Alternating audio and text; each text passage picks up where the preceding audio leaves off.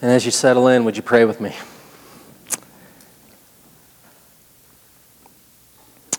Uh, Lord, um, you know, we punctuate our service with prayer, not, not you know, ritualistically, but really out of, out of a pro- profound sense of need.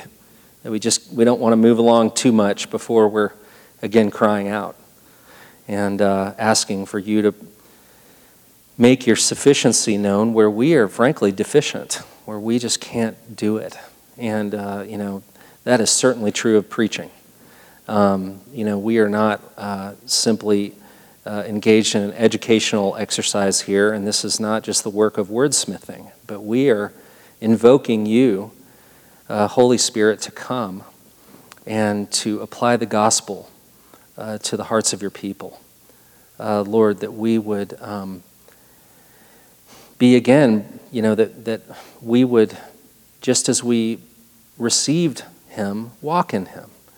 Jesus, we received you in repentance and faith, and we want to walk in you in repentance and faith.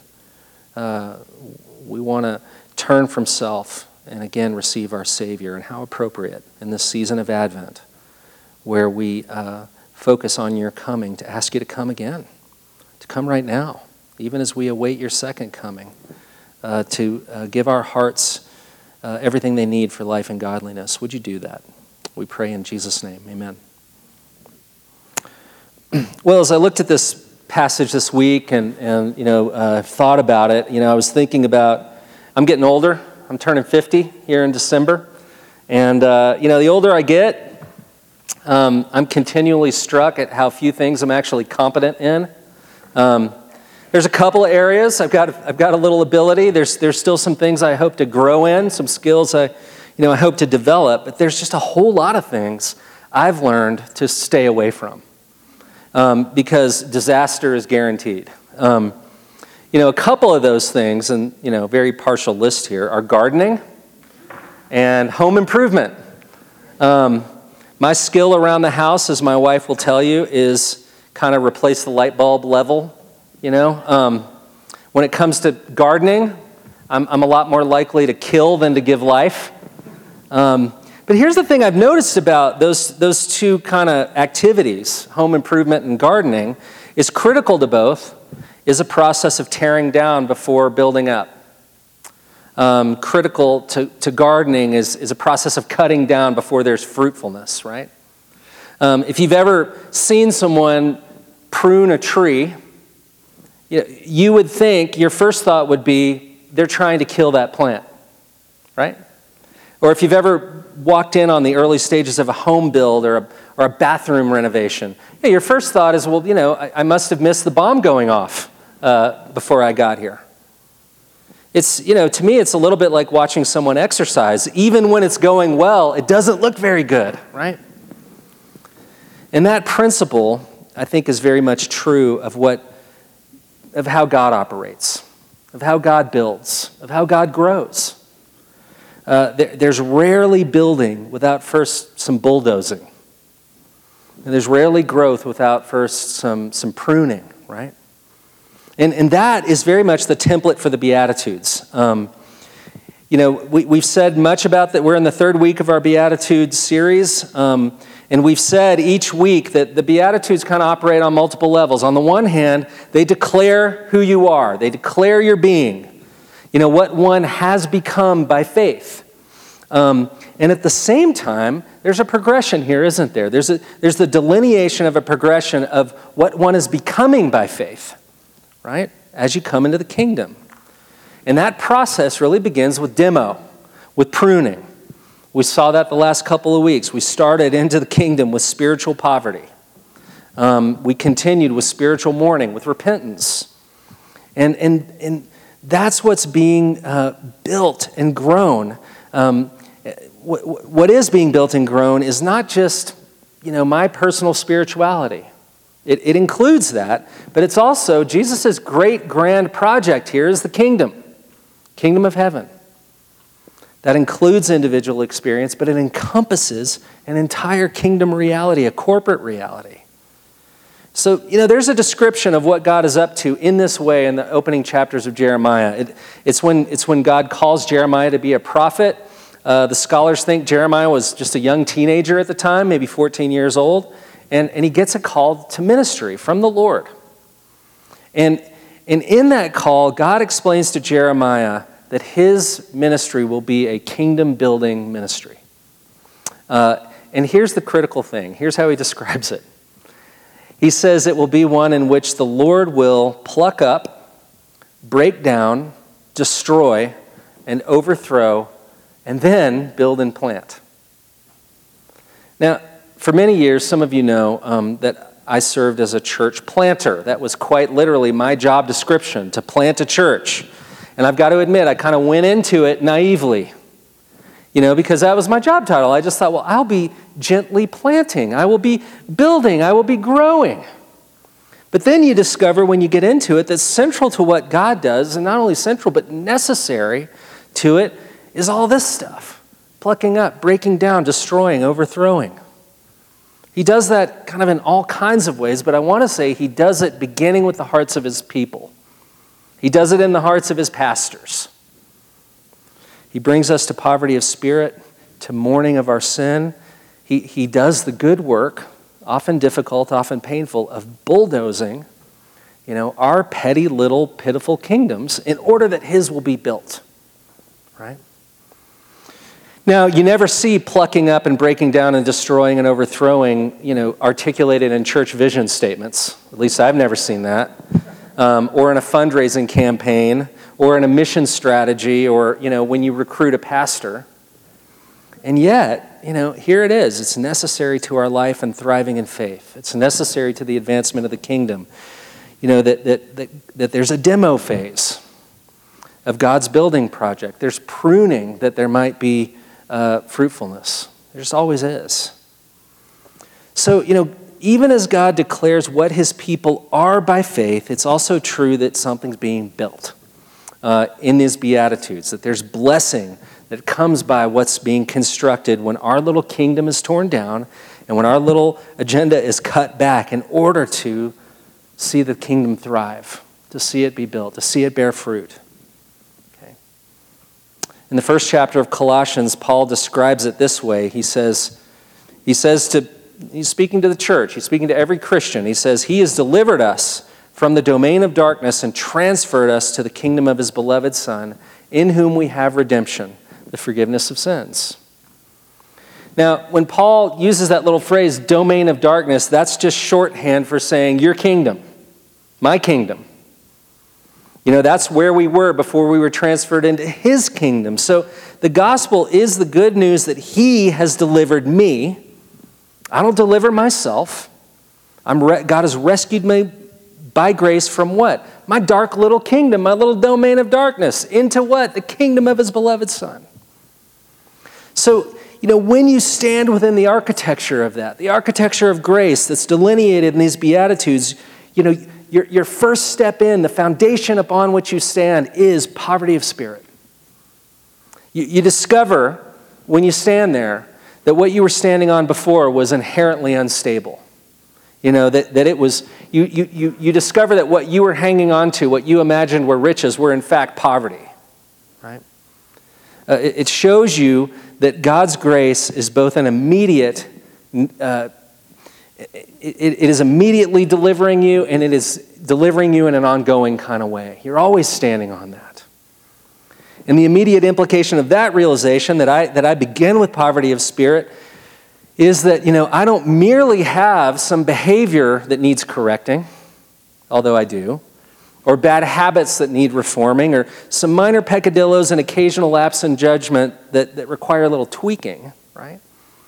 I realize that I am afflicted with a condition called sin, which requires forgiveness which requires healing, which demands that I, which requires a rescue, right? Uh, we're, we're able to apprehend when we, when we just get those two steps in poverty of spirit, mourning of sin, the futility of trying to manage sin, the folly of trying to be a self savior.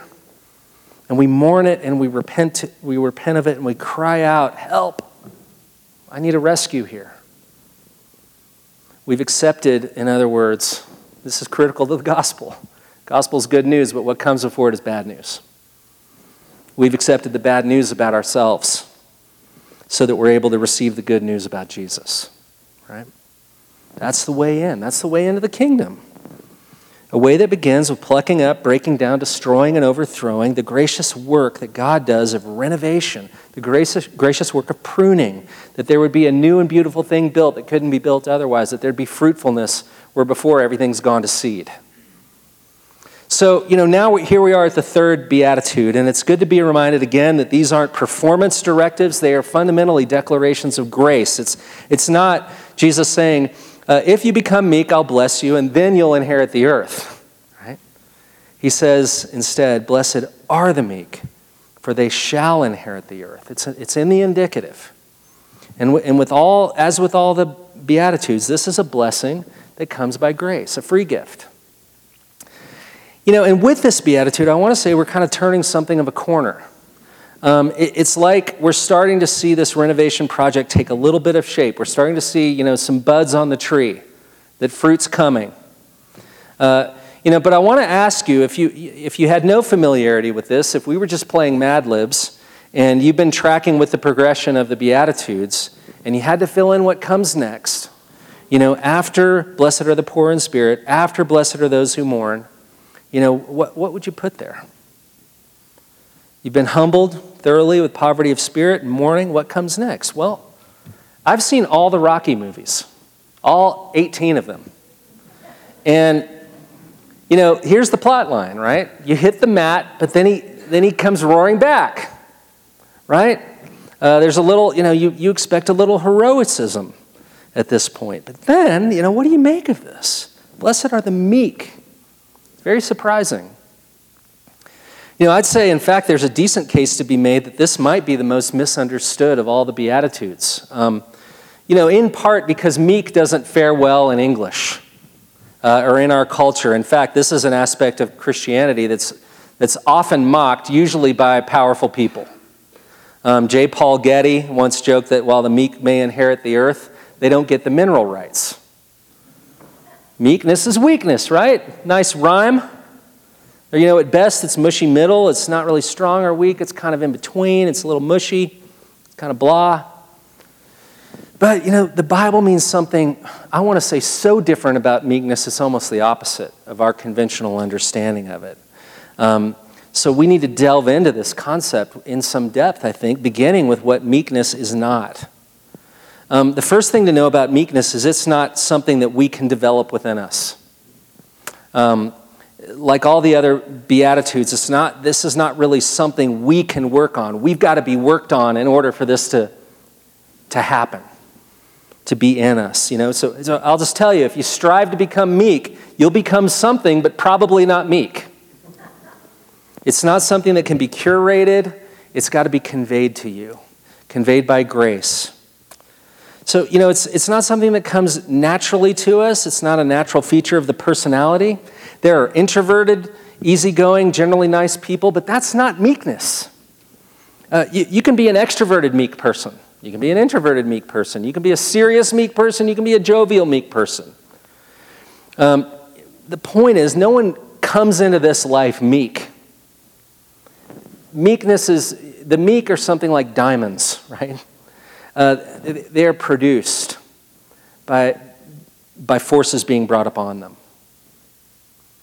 In fact, meekness isn't really even a characteristic that's, that's on outward display. It's more, of an in, it's more of a quality of the inner spirit, a quality that suffuses the person, that touches every aspect of that person, whoever they are, and whatever their personality may happen to be.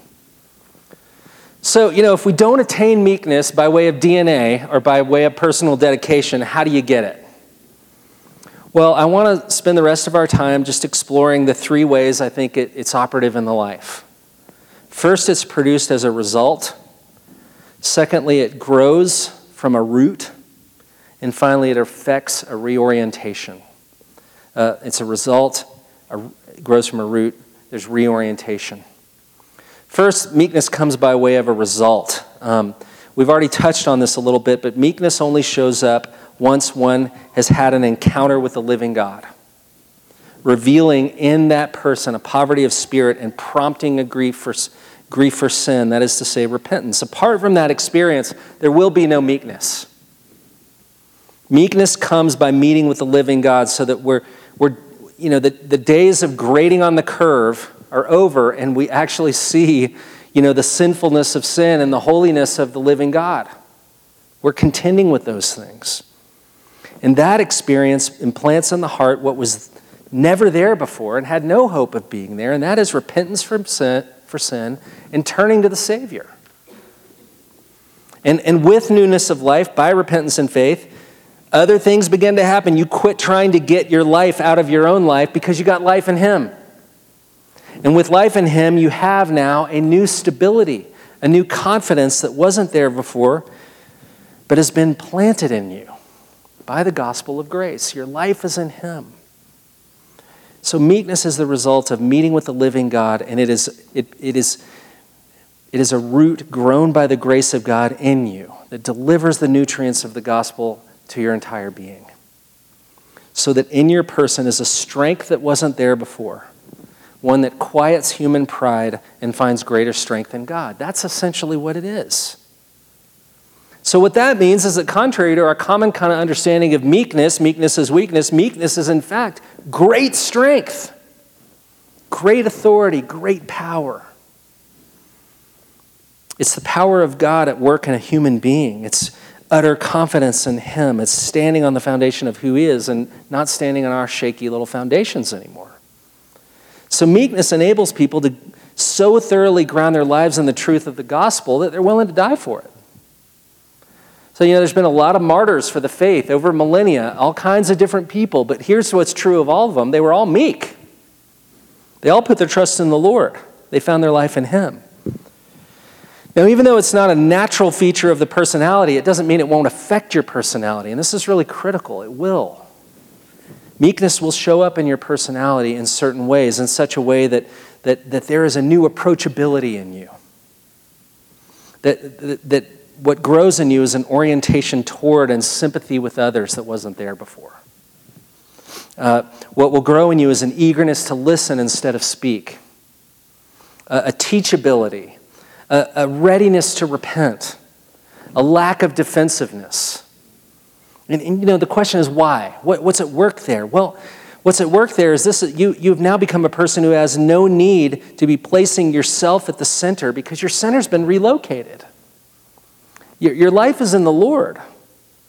A.W. Tozer, the great uh, writer and pastor, Christian Missionary Alliance pastor, says this about meekness. He says, The meek person is not a human mouse afflicted with a sense of his own inferiority.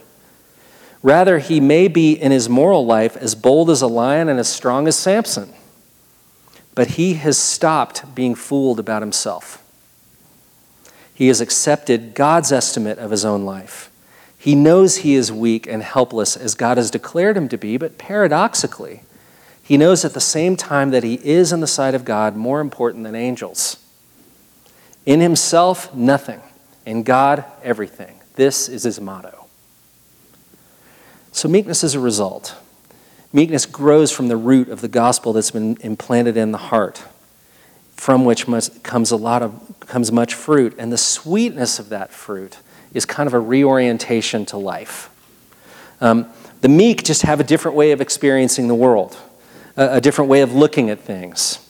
This is why Christians are weirdos. They look at things differently. So when it comes to a view of, their, of yourself, it's like, you know, all of our life we've sort of examined ourselves through this particular microscope only to discover that when the gospel comes in, there's other magnification settings on this microscope that I've never, I've never looked at myself through. So, you know, you get a higher magnification setting that shows you yourself, you know, to the greatest depths, to the bottom of who you are, all the things you were blind to before. You get a truer view of yourself.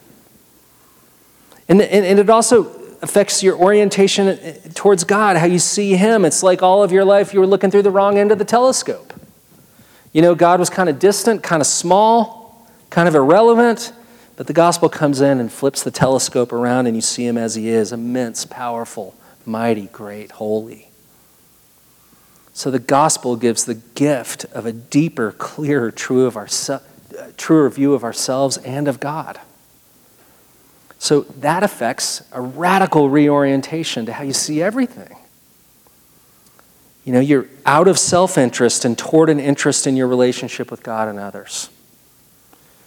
So, you know, this beatitude, in one sense, is kind of the first explicitly social beatitude. Um, meekness isn't just this quality hidden with, within us, but it, it works out toward relationship with others, toward God and other people. Um, and, you know, but that's not to say it doesn't work inside you for your own benefit. Again, the grace of meekness will, will produce fruit in you. You'll be less consumed with yourself. You'll be less concerned with, with what other people think about you. You'll become less self protective because you've discovered, by way of poverty of spirit and mourning your sin, that actually there's not a whole lot worth defending. If you're ever confronted in some sin, you know, your response will kind of, will likely be, well, you don't know the half of it. You just saw a little bit of outward behavior. You didn't see what was going on in my heart.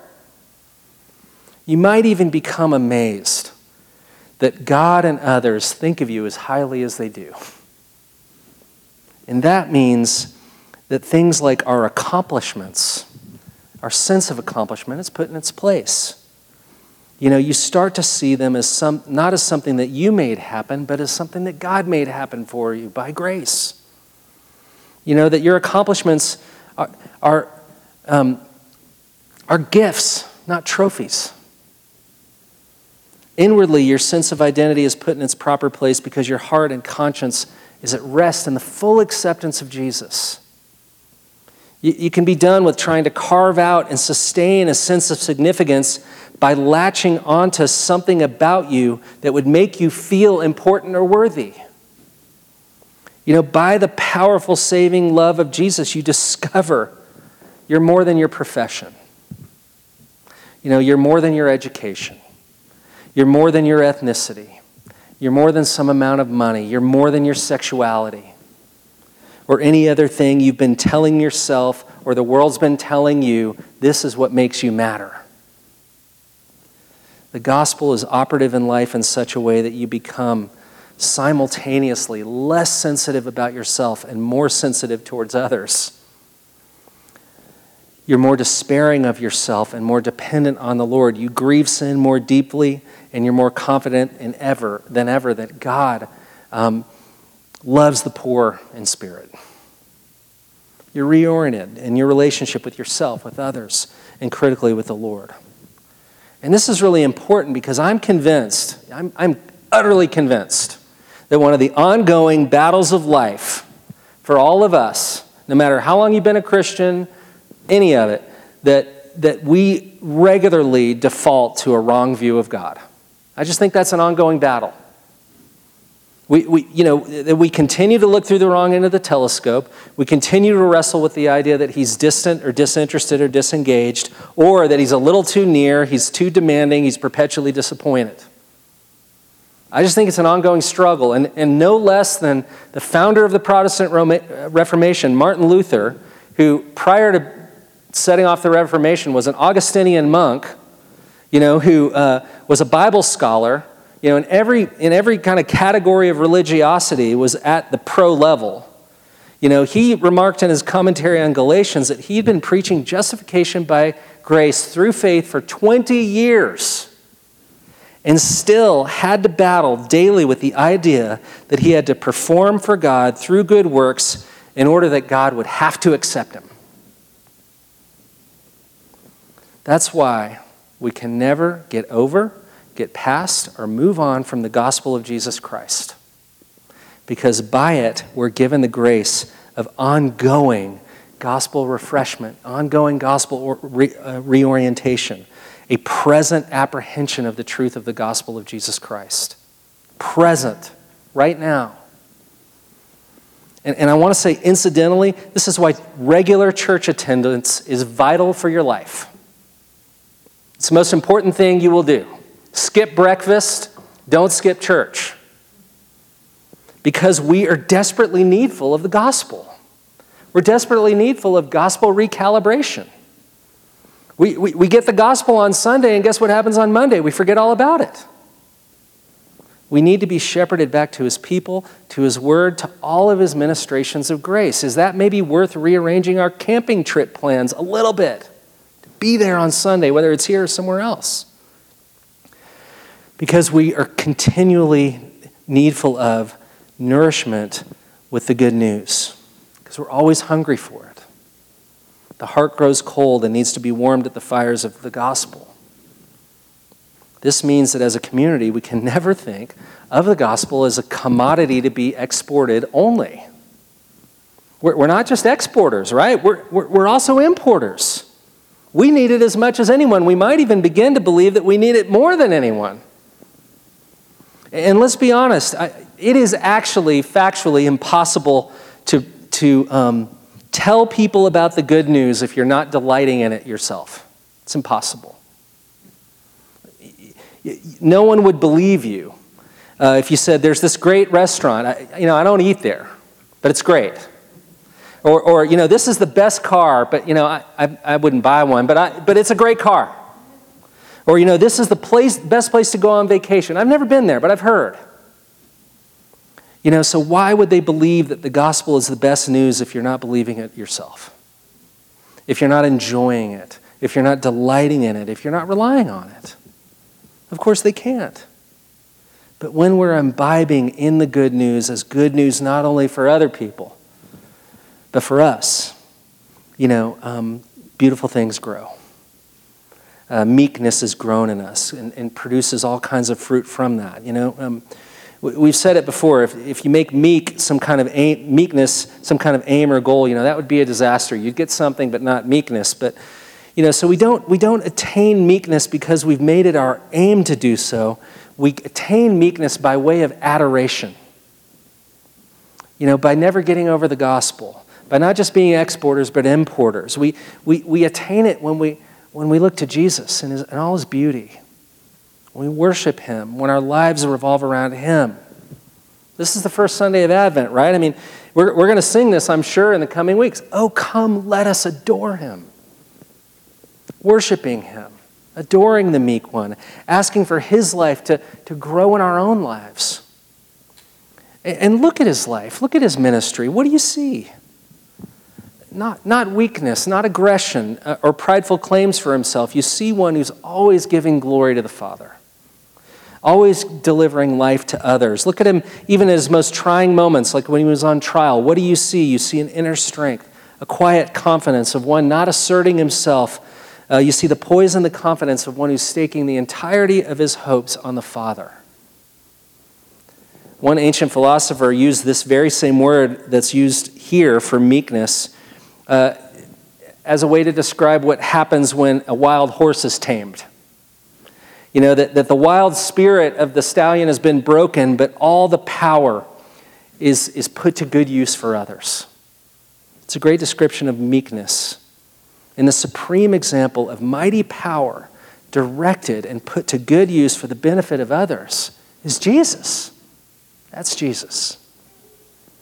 In Philippians 2, it's said of him that though he was in the form of God, he didn't count equality with God a thing to be grasped, but emptied himself by taking the form of a servant, being born in the likeness of men, and being found in human form. He humbled himself by becoming obedient to the point of death, even death on a cross. And here's the wild thing that's a great declaration of the greatness of Jesus, but it becomes central to our devotion to Jesus. You know, Paul says in that, in that same text, he's urging the church, after declaring that about Jesus, he says, Have this mind among yourselves. The mind of Christ. A reorientation. What does that mean? It means that the gospel's operative in your life, that, that you, you have attained a radically new orientation toward the world by his work in you. Paul, Paul says, I mean, it's one of the most astounding passages. He says that by that orientation, you're, you're able even to have the same love for others that Jesus had for you. Can you imagine that? I mean, think about our deep, our age of deep division. By, by faith in Christ, Paul says we're able to be in full accord and of one mind.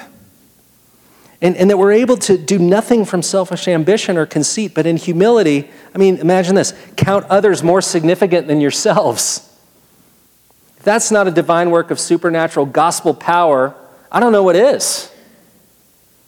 In Jesus Christ, we're able for the first time, Paul says, to look not only to our own interests, but also to the interests of others. It's a new orientation, it's an utter reorientation because the gospel is broken in. It's produced meekness so that all that wild stallion bucking and thrashing of self assertion is quieted and tamed and directed so that whatever power, whatever gifts we've been endowed with in this life work for the benefit of others to the glory of God. This is conveyed to God's people by repentance. I'm poor in spirit, I mourn the reality of my sin, and by faith. You know, I was trying to secure riches and joys on my own, and I find that they're only available in Jesus. You see, there is no greater power than relying on Jesus. That's a great power. And by that great power of reliance, we come into a promise. Jesus has a promise here. I haven't even gotten to it yet. And the promise is this the meek will inherit the earth. Now you got to just soak that in for a second because there's audacity here. You know, uh, the audacity of the promise. One commentator said Jesus assures world conquest for the meek. And again, it flies in the face of everything we know about how the world works, right? I mean, the, the, the it's only the self confident and the aggressive and the assertive who get the good things of this life, right? They're the ones who get into the best schools, they get the best positions, they're on the fast track, they get all the money. They're the ones who are on top and stay on top.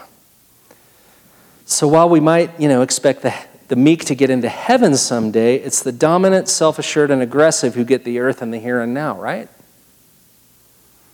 But notice, Jesus has the authority to give it away because it's His. The earth is His. And He chooses to give it to the meek. What are we to make of that? Well, I think one of the most earth shattering facts of the Bible is that the good brown earth that you and I walk on every day will be the stage of the coming kingdom. The coming of the kingdom doesn't happen over there or up there, it comes here to, to this place, to the world. Scripture envisions a renewed earth, kind of like you know the renewed bodies at the resurrection there's a whole lot to say about that plenty that's mysterious about it but the, the effect of it is is all the brutal effects of sin and death and the devil are overturned reversed and renewed and while there still is god's people are at the center of that, that activity we're described if you're a christian you're described as, as part of the building material of the kingdom you're a living stone building the house of god his holy temple and, and we have a calling that comes with that to pray and pursue and seek the kingdom. And we're given the joys of living in it, even as we're longing for it to come more fully. As kingdom people, that God calls to love this world, pre- preserving the world as the salt of the earth, proclaiming the hope of the gospel as lights in the world, as Jesus says in the same sermon. So, to inherit the earth means that God's people come into a satisfaction, a contentment, and a rest that they could have in no other way except through Jesus. In a very restless world. Because they can say, as Paul did, that because of Jesus, I have nothing yet, I have everything. Everything. Not as some super spiritual state that belonged to this one apostle, but you know, Paul's always encouraging the church in this very thing. He writes to churches that are afflicted with all kinds of stuff, and he, and he reminds them that all things are yours in Christ. So one writer puts it this way Jesus is giving everything away. I mean, how's that for a picture of meekness? Jesus is giving everything away. We're only three Beatitudes in, and he has already given away God's kingdom, God's comfort, and now God's good green earth. And he has the freedom and right and authority to give it away because he's given himself away wholly for us. We just got over thanks. We just got through Thanksgiving. We're, get, we're on the leading edge of the holidays. Have mercy. You know, are you tired? are you weary? Are you weighed down? With a load or loads that, that feel like too much to bear, look to Jesus. Adore Jesus. Because in him is infinite strength and infinite humility, and with him is an invitation for us to find our life in him. Despising neither the fail, he, he despises neither the failed nor the full of themselves. But he appeals with this invitation to come to him Come unto me, all you who are weary and heavy laden, for I am meek and lowly of heart. Find your life in him. Rely on his power. Be at rest in his meekness, his mighty and quiet strength. Let's pray. Uh, Lord, indeed, uh, you are the vine and we are the branches. And you um, are faithful to uh, make us despair of a life that we would make for ourselves, often imagining that that is the good life, so that we would be delivered from our domain of darkness into your kingdom of light. We thank you for that. That is such grace. And Lord, we pray that we would grow in our apprehension of your grace, that we would see your beauty, that we would see the magnitude of the gospel, that we would not merely be exporters of it, but importing it into our lives. Holy Spirit, help us with that. With every bit of despair, with every flash of anger, with every longing, with every, Lord, every component that is the roller coaster of our emotions as we go out into the world from here, would those be promptings to despair of ourselves and delight in you? To be reminded of your sufficiency, of your greatness, of your grace. Lord, and we are always on the, benefit, uh, on the benefit side of that. We always gain. There's always more in you. And so, Lord, we want to be mindful of that as we come to this table. It's an astounding thing, it's an audacious thing that we are not coming up here with resolutions because we know we certainly could make them. We are aware of our failures.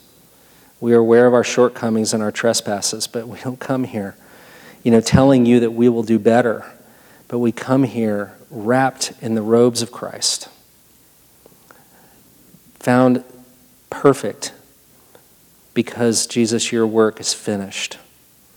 Even as we are fed and nourished at this table, even as we're hungry and thirsty to grow more and more. Uh, Lord, feed us at this table. We pray in Jesus' name. Amen.